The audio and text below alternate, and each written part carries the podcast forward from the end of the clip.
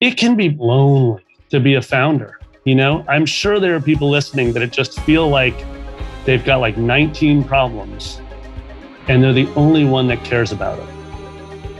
And it does not have to be that way. Frankly, it cannot be that way because that's not a sustainable model, you know? So that is one of the huge benefits of investing in building a team.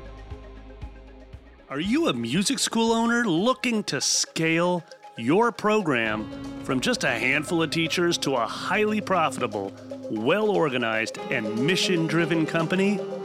Well, I'm Nate Shaw, co founder of the Brooklyn Music Factory. And I'm Daniel Patterson, founder of Grow Your Music Studio, and we're here to help you discover a proven pathway to sustainable growth in your music school. So get ready to take your passion for music education and scale it to a seven figure music school.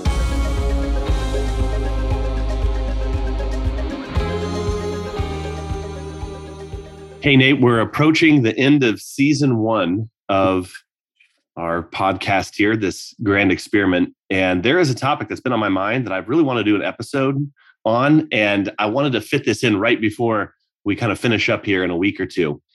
And um, it, it, just has to do with how BMF scaled over the last 12 years.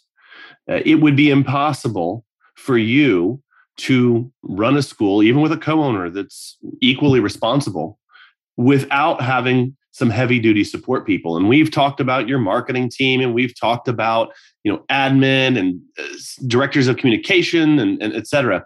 But we have not talked about a very crucial role in your school yet um, and that is the department heads. And once again i've had people reach out and ask hey what did nate mean when he said that? So i'm going to stop talking here.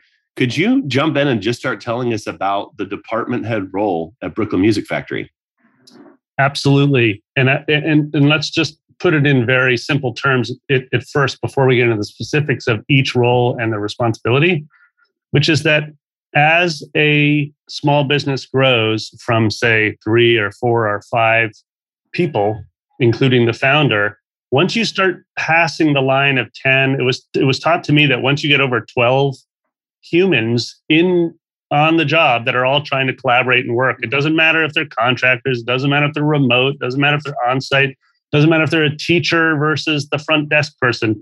Once you get over this magic number of 12, you have to start reorganizing. And what I mean by reorganizing is that if uh, communication becomes much less efficient right? It, it, becomes hard for everyone to just listen in and all know what you're doing as a school. So you begin to put in sort of that, like, this is where the term manager comes in, or in what we're talking about today, a department head or a department director. That's what we call it.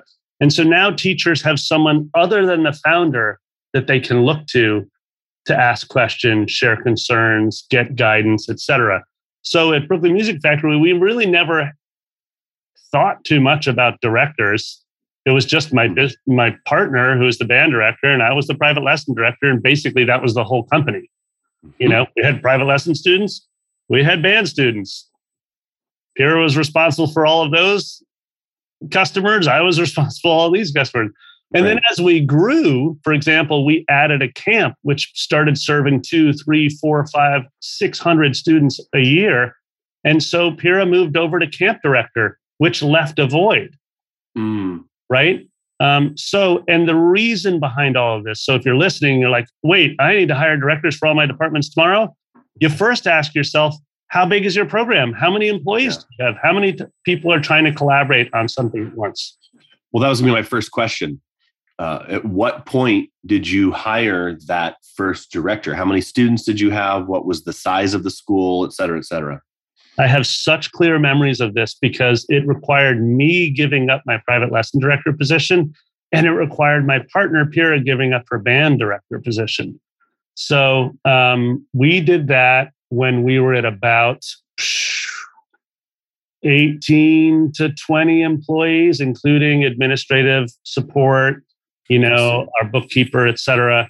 And so when it's, I think the first, I think my partner um, first moved on from band director. And so that was probably five years into the business. Did you measure this more in number of employees, and not number of students? Because I asked in a certain way, but you answered it differently. Totally measured it in number of employees. Interesting. Why?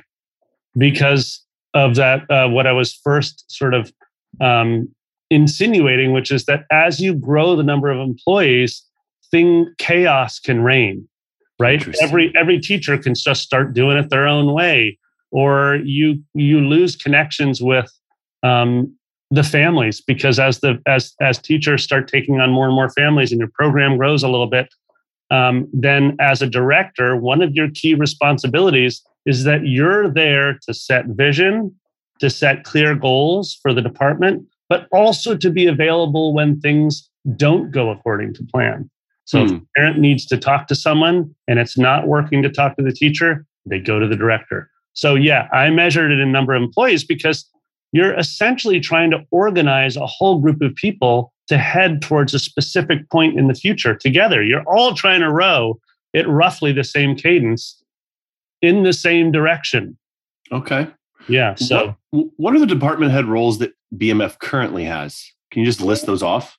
That's a great question. So, we're smaller than we were in 2019 as a company right now in terms of number of employees. So, we have fewer directors. We have a private lesson director, we have a camp director, um, we have a director of family uh, families and communication. That's sort of what you'd consider administrative director. So um, that's my wife Jessica. So, yeah. for example, she directs, she leads the marketing and sales meeting. Um, she's always at the all staff meeting, representing as sort of like the logistical, operational head. Um, and then we have me, and I'm basically defined as sort of a CEO. So basically, you have camp director, you have private lesson director, you have um, let's just say director of administration because that's a simpler term and they all essentially report to me i mean who, who yeah. did you have back in 2019 that you don't have now yeah great question we do not currently have a band director because that was one of the programs we shrunk in anticipation of our grand opening that's happening this fall so we will be bringing on a band director in the fall hmm. um, we in 2019 we actually split the band director role out by age range. We decided that we wanted a director for ages four through eight, and then we wanted an ages nine to 17 director in the group class program because it's such a different part of those, those musicians' journeys. And, and, and the skill set necessary to manage a family, a parent who has a five year old versus mm. a parent who has a 15 year old is quite different. Mm. Right? You're communicating something very different to those parents because those parents mm. are at a very different chapter in parenting. Yeah. Well, um, what else? Did, were there any other roles that you had in 2019 that you don't have now? Yeah. So, one of the things we've experimented with over the years is we experimented with specific instrument department heads. So, okay. like a drum department head, um, guitar bass head, uh, voice department head, piano. We actually found that to be too much. Okay. Yeah. So instead, what we have is sort of what we call now department representatives. So mm. basically, it's like it's much less responsibility managerial, right? In other words, they're not running a voice department meeting every um, month. Mm-hmm. Uh, instead, what they're doing is just being very mindful of the curriculum and the methods being used to help our voice students get to through the songwriting journey mm. uh, from one songwriting party to the next. So it's a, it, it's less responsibility. Did you? Uh, uh, and I could be off base here. Did you have a marketing director and now you don't? Yes, so we did yeah. um, in 2019, and I have taken on that. I see. So, okay. so over the last couple of years, I've acted as a marketing director. I absolutely have. I have an SEO person and I have a Google Ads person who report to me, and those are contractors. Those are not on. They're, they're not on site. They're mm. remote workers now, uh, remote employees rather. Um, but in terms of setting the marketing vision, that became folded into my role as CEO. Okay. So I want this, I'd love for this episode to be equally helpful to someone who's aspiring to this, but also equally helpful to someone who already has a larger school. Mm-hmm. Um, and, you know, maybe they already have experience doing this. And, uh, but there's value in learning what others are doing. Um, you know, I'm running a business of a certain size, but I mastermind with other people who have similar businesses or similar size, and I get great ideas from them all the time. Oh, yeah. I can't believe I didn't think of that. What for, for, the for the school owner that already has a fairly sizable studio or maybe has some department heads? Um, what is a hack or a tip that you would give to them to uh, to say, hey, here's how you can level up something that you already have in place? Great question. Let's say you have a school that's uh, 250 to 350 students. You have uh, you're not directing all traffic. You have another director. Let's say you have a um, you have a private lesson director or you have a group class like let's say you're rocking you know daniel your group piano class and so there's that that might be 80 students in your school so you need help there um, a really simple hack well i'm going to give two simple steps you can take right now number one make sure that there's a clear meeting rhythm that that person is in charge of number two make sure that the two of you define what the agenda is going to be and what success is going to be defined as from that meeting. Number three, make sure that that director, sorry, I'm giving three, make sure that that director has a clear monthly check in with you where they give their definition of what's worked and what hasn't. At, BMF, we have what we call a big three. Um, I'm literally reading, I'll read you Ben's, who's our private lesson director, his big three has three categories communication, which says, are, Am I ensuring that all private lesson faculty are communicating consistently with families? Second one, he has, uh, let's see, resources. Am I setting goals, prioritizing, and allocating resources for all private lesson departments? When we say resources, we mean like unique Brooklyn Music Factory teaching method resources. Yep. Dig Music it? Music games, all that. Yeah. yeah all that stuff. Uh, finally, community, because that's central to our whole mission and purpose. He just says, Am I creating opportunities for students and faculty to come together and celebrate accomplishments? Am I retaining faculty? Right. So he's got these very specific community. They sound large and abstract, but no, every month I can ask him, what are you doing to bring faculty and families together to celebrate their hmm. accomplishments? And so, you know, we talked about in a previous episode this idea of the musician's journey reports. That is a classic example of Ben's communication measure of success and community measure of success. Mm-hmm. And resources. It's a trifecta. Um, so, so yeah, those are just simple things. And, and if you have questions like, wait, what are the agendas, Nate, that you guys do at BMF? Just reach out. Yeah. Ping us. Just email and be like, hey, I'd love to learn more about it. Yeah, so many of the episodes in this first season, at least a third came from people hearing something one of us said offhand and said, "Hey, could you go into that more?" Um, the the episode we had a couple weeks ago about musicians' journey report was a perfect example of that uh, of someone who reached out, had a particular question about something you said offhand, and and and and it came from that.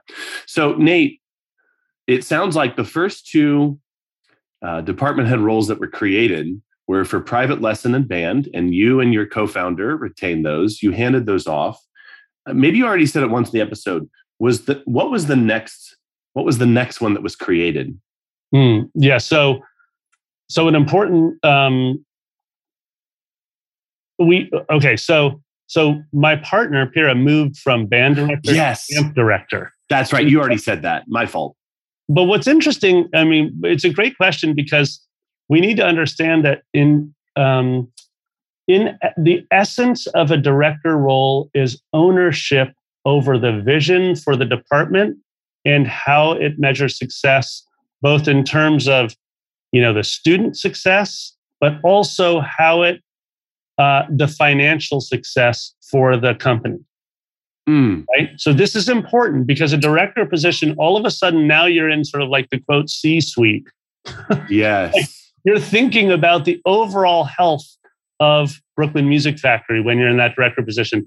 I talk, you know, you know, Ben's our private lesson director. Ben is sits in on meetings that are about the annual priorities of the company and those annual priorities of the company include enrollment targets, they include financial targets, they include profitability targets. He's sitting in on those. He's linking his success within his department to those larger goals as a small business, as a company, right? So that's one of the clear differentiators. And when you ask, well, what was the next director position you created? Um, well, we did a camp one because camp was it became a priority for Brooklyn Music Factory. So oftentimes, um, Daniel, uh, we get mm-hmm. questions from people: Should I do a should, should I do a summer camp? You know, should I? Maybe I should institute a group lesson um, program. You know, group piano class program. I mean, I've heard you talk about it. It sounds good. Look, mm-hmm. those are not small questions, right? Th- those are visionary questions. When you say, "Hey, I think I might want to adopt," or "I want to build," a group piano class or I want to build a summer camp, what you want to actually be asking is, am I in it for the long haul? Is this going to become a pillar of the company? In other words, mm-hmm. camp has be grown to become as much as 33% of our gross revenue. Yeah. Well, of course, there's going to be a director position. And my business partner, she's a founder, yet she also has a big three. There is very clear definitions of success she has very clear sales targets. She has very clear metrics that she tries to meet as a director of that program. In addition, she runs an amazing camp where students have an incredible experience and write original songs every day of the week. Yeah. Right. So it's clear when we talk about a director position, it's not just to take work off your back as a founder. It's because you, as a founder, have set a clear vision for this program that you want to become a pillar of your company. Okay. So that's an entire episode right there. Let's not get into that. Okay. Not that you were implying you were going there. No, no, I think, I just... inter- I think the interesting question then would be how do you identify someone in your school to step up and take this role? Okay. I love that question. I want to tell a little story. I just, uh, one of our former directors, Jason, I think we talked about him in an early episode for the season we talked about how to increase um, enrollment quickly. Anyways, Jason was our band director for years, became a really close friend. We stay in touch. We just had lunch and we went on a long walk together about a week ago. And on that walk, I was like, hey, dude, I'm about to hire a new band director. We're about to start the search, right? And we're going to bring someone on to direct the department. And I'm wondering if you could summarize in hindsight, what are the most important um, responsibilities for you as a band director? Right? What, what do you remember being essential? Like, if you were to strip away everything else, this is the thing that you had to bring to the table to succeed as a band director. Um, and so I'm going to read you because I literally just wrote it in my Evernote after he shared it. And I was like, dude, I got to write this down because it just it's just money in the bank. I love this. This is great. Yeah, he said, he said, first of all, the parent, you are the parent curriculum communicator. We can hashtag that sucker, the parent curriculum communicator and troubleshooter when there are parent issues. Right? When the when the parent needs someone other than the teacher or an administrator to talk to, you're the person. Secondly, your real time support for the teacher in the classroom right? He said you can't take for granted that a teacher is going to come in and know classroom management out of the gate. Sure, sometimes you're going to hire a, a classroom teacher that's going to have great management skills, et cetera. But he's like, that was one of the first things that he realized as director. And his, he was a mentor. He went in to classrooms all the time to support other teachers who had issues. They had a student that they just didn't know how to redirect in a positive way. Right. So you're um, either helping with with management issues, or you're helping with you know curriculum issues for the teachers. Um, secondly, you're essentially the monthly teacher training for the stages of development in that program. So in his case, he's like in the band program, you had a four year old who came into mini keys. Then they graduated as a six year old to jam band. Then they graduated as a eight year old into another into our rock write and record program as the director, you're the one who clearly defines for the teachers what it looks like for a mini key to finish year one, year two, Jam Band 101 or to year one and year two. You have to just constantly hammer that message. This is where your students will be in a year. Mm. Where your students will be in two years. And then the third and final thing is, is like, honestly, it's just accountability. you're constantly reminding the teachers of the mile markers. Wow. This is where you're going to be in six months. This is where you're going to be in three months, one month. Here we are. How'd you do? Hmm. So that's it. That's the entire Evernote. I don't know about you, but I didn't get an owner's manual when I started my music school. And I wasted a lot of time on trial and error and making things up as I went along. But you don't have to do that. Nate and I are building a library of resources and tools exclusively for fans of this podcast. Go to growyourmusicstudio.com slash 7fms and sign up to receive podcast updates, free resources, and even submit questions for us to answer on the podcast. That's growyourmusicstudio.com slash 7fms. And we look forward to answering your questions. This might feel a little bit off topic, but in the greater context of what you're talking about here, something's really occurring to me. I often hear, and this is more true of school owners who are kind of at the beginning of their journey or they haven't really grown the school to a, a large size yet. Well, why would a teacher want to work for me? Why wouldn't they just go out and teach on their own? In hearing what you just said about Jason or what his comments were, how could Jason do that alone? Uh, this but actually betrays um, a, a, perspective change that needs to happen in that school owner so that they actually can grow to a large size. It betrays the idea that, oh, I think I'm just delivering lessons, I'm delivering instruction. No, what Jason's getting in that role is something he can never get alone, which is um, le- in leading that department, he's actually leading a team of people who have a vision for how a whole group of kids are going to are, are, are, are going to progress in their musical journey and he has support and team around him to do things so that he can focus solely on a few really critical roles in the school versus the solopreneur teacher the the the the by themselves teacher that has to handle all those roles themselves. And i think the the perspective that that needs to change uh, if someone wants to grow is that if you give someone a limited number of tasks and roles to fulfill, they're going to have so much more focus and drive and energy to execute on those things. It's very clear that Jason really owned that role and and from the sounds of it did a really good job in it, but he could never have done that on his own. He needed all those people around him. Yeah, and it, it's so it's it's it's really wise and I think the um hesitancy that I hear or we hear often in, in owners that have smaller programs is the idea that if I bring someone on, number one, I'll have, have to invest resources and I'm nervous about investing dollars into someone. And number two, I'm nervous that it's just going to make even more work for me because now I have to manage a director, right? Yeah.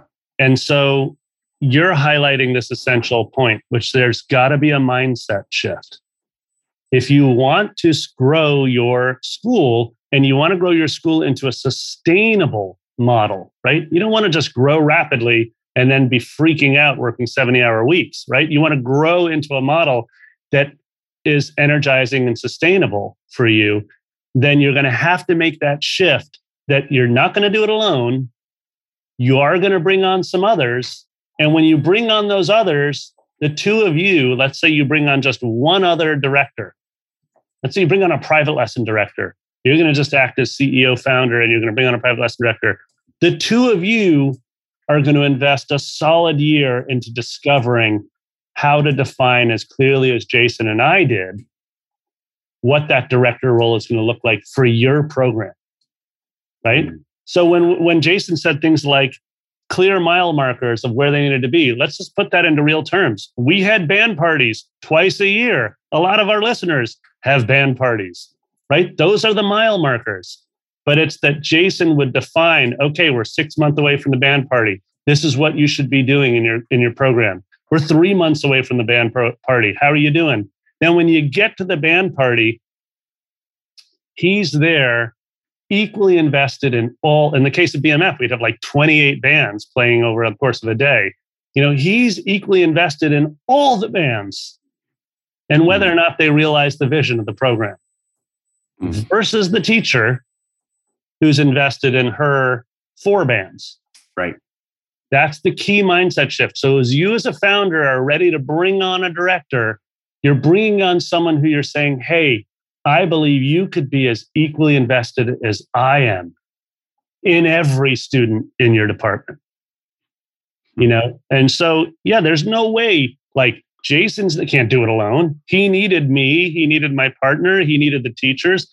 This the, the, the whole the whole idea of growth comes from building a team. Hmm. Right? It's just like so. Yeah, they need them, but you as a founder also need to be like, wait, I'm ready to actually invest in a director, and I'm ready to let go of me being the only person who feels like they believe in this thing we're building. Interesting. Uh, I, I, think I only have one more question, and then perhaps you have some additional thoughts that you wanted to share before we, we sign off here. I think my last question, um, and I'll set this up with a little bit of a story. When I'm going to reference something I actually said in a previous episode. When I brought on my very first really key employee, uh, within six months, I could directly attribute tens of thousands of dollars of additional, not revenue, but profit as a result of bringing that person on.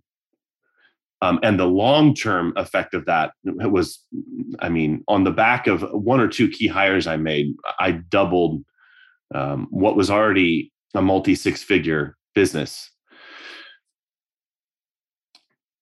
That's a good ROI on a really key hire. I'm curious, what do you see as the ROI of these department head roles? It was this what brought you know BMF to be nearly a two million dollar school pre-pandemic. Um, on the on the on the backs of these people, um, on on the talent and the drive and the camaraderie and the collaboration. Uh, I'm sure there are other things, but what do you see as the ROI of these roles? Yeah. So the first one is exactly what you're you're looking at right now in your example at Grow, which is that um, if you as a founder have a clear direction and a space and a place you want to get to, whether it be a gross revenue or an enrollment target, those are very closely linked usually, um, or a retention target of students, then yeah, that's the first ROI that you're going to put at the top of that. You're going to just say that I'm going to start building a team of directors, and the return on that investment is going to be that these directors and myself, we work as a team to reach, you know, a million dollars in gross revenue or whatever your target is, five hundred thousand dollars in revenue. Okay, I would say that that is actually the the most straightforward ROI. Um, you invest up front, up front. It costs you now, but you have a lasting return on that. Okay. I would say though that there is a more nuanced ROI that I have felt. Mm. And that is that when you bring on directors, it forces you to get hyper clear about a couple things. Yes. Yeah. Number Oh. one, yeah, it forces you to get clear about exactly what you're going to offer at your school. You know, not, we don't, it's like, not, I'm going to offer everything. So I'm just going to get a director of everything. You're like, I'm offering a group class program for ages four to eight, and I'm bringing on a director to grow that program. So, number one, it gives you hyper clarity on what is your product suite? What is it that you're actually going to promise? And how are you going to deliver on that promise? The second thing is that it just forces you as a founder to be so clear and so consistent in your messaging as to the why behind your school. Because you're never going to get investment from a director if you're like, huh, what do you think, dude? What do you think we do and why do we do it? Do you think we should be a rock school or do you think we should be like a group classical piano program? It always comes back to this 100%. It totally does, dude. But the thing is, Daniel, is I have like, you know, I'm I'm for sure going to communicate with uh, uh, at least two directors today, just in Slack, and I'm always going to cite some ver- some aspect of our purpose in that communication. Mhm. Hey, Greg, he's like our contract director. Greg, man, I'm loving what you're doing with this new game. Dude, it's so badass that you're focused on the rhythm fluency because I think we need more rhythm games to help develop our fluency first approach. Mm. That'll be my slack to him. But notice it's totally like a purpose focused, hammering the message of a fluency first game based approach. Meanwhile, I'm just saying, dude, you're doing an awesome job. I love what you're creating. Keep doing what you're doing. Mm. You know, so I feel like when you start to build your team, it actually gets you to work much harder on your role as a founder and as a messenger um, and as someone who points very clearly to where you're going every year. Yeah. Yes. I think the only thing I would add on to that is that there there are these little wake up call moments you have as you expand your team where now you actually have a person who can uh, well or a, a group of people that can double triple quadruple your output because it's their output now. And one thing that i found over the years and i don't know if we want to file this under the category of a hack or whatever or a lesson learned or hey kids this is a warning uh, this is a warning is that things i thought for years oh once i have the help i'm going to totally do that Yes. And then I would, and then I got the help and then I did it and I realized I shouldn't, have, I shouldn't have been doing that. And so, and now I'm actually paying someone to do something that shouldn't be done. Mm, and, and I think, I think this goes right to your comment about it forces you to get more uh, clear, more purposeful, but actually it doesn't. Um, it doesn't by default Yes. You will either learn the hard way or you will be clear. And and I think this is a place, and, and Nate, I want to turn it over to you before we end here, if you have anything additional to say. But this is where I want to say that I was looking at all the things we could have talked about. We we we make Nate and I make these big shared documents of all the things we possibly could talk about. We didn't even get into um, deeper things around identifying uh, the kinds of people, how you hire those people, how you interview those people, what they do from day to day, um, how as a school owner you coach them in that role, uh, the legal ramifications of having them in your school, what their responsibility. Like we scratch the surface here, and and uh, once again, I just want to say that we, Nate and I, have taken a small group of school owners um, and have created a place where we actually are going into the depths of these things and if this sounds like something that would be incredibly valuable to you, I think you should just reach out to us and we can tell you a little bit more about that. It's not something that we've trumpeted up to this point, but I think it's something that as we get more and more questions where people are saying, well, what about this? What about that? This is important to you. Just reach out. Um, and, and, and, we're happy to, to uh, talk a little bit more about that. But Nate, uh, any other thoughts before we go?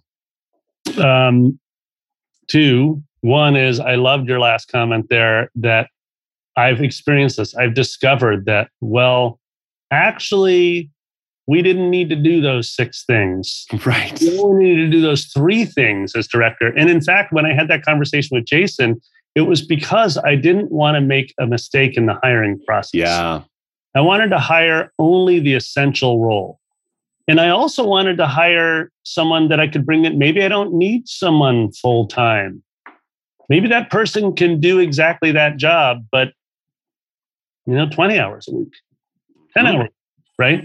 So is there an opportunity to help my budget a little bit if I just am much more intentional about hiring the next band director, right? Um, and also, you know, not adding um, work on there that's unnecessary. Nobody wants to do unnecessary. Nobody wants to be busy for the sake of being busy. You know, um, I would. The last point I'll make is this: is that it's it can be friggin' lonely to be a founder. You know, I'm sure there are people listening that it just feel like they've got like 19 problems and they're the only one that cares about them. Yeah. And it does not have to be that way. Frankly, it cannot be that way because that's not a sustainable model. Just, you know, so that is one of the huge benefits of investing in building a team. Yep because you're no longer trying to solve every puzzle together. Notice how Jason said, he said the director is someone who can talk to the parent when the teacher and the administrators are not enough. Well, guess who it usually falls on? The founder, the school owner. Mm. Like if something goes off the rails, who's the last line of defense? It's us, right? It doesn't have to be. There are people, if you do this right, who will care as deeply as you do about their department. Mm. So that's the last thing I'll say is that, you know, at Brooklyn Music Factory, we're in a rebuilding of the team phase right now. We're literally hiring, we're going to have hired like seven new employees by the fall because we have this amazing new space opening in Brooklyn, right? I am well aware of the investment for the next year in those new employees into creating a, the depth of community and culture and camaraderie. But I'm also well aware of the value of that for me personally, of just how much value I'll get out of showing up there on a Friday afternoon and hanging out in the community room with this amazing group of directors and teachers and the desk people and all that's that is just so so good for me because I don't want to be doing this alone. I don't want to be out there just on my own, feeling like I'm putting out every fire and I'm the last line of defense. Hey, it's Nate again. You know, every year at Brooklyn Music Factory, we get dozens and dozens of great reviews from our families. And you want to know how? Because we ask them. And they're happy to leave a review because of the positive impact that we've made on them. And so now I have a simple ask for you. If this podcast, the 7FMS podcast, was helpful to you, would you mind leaving a review for Daniel and I? And please share the podcast with another music school owner that you think might benefit. It's one of the best ways that you can support us. We appreciate it.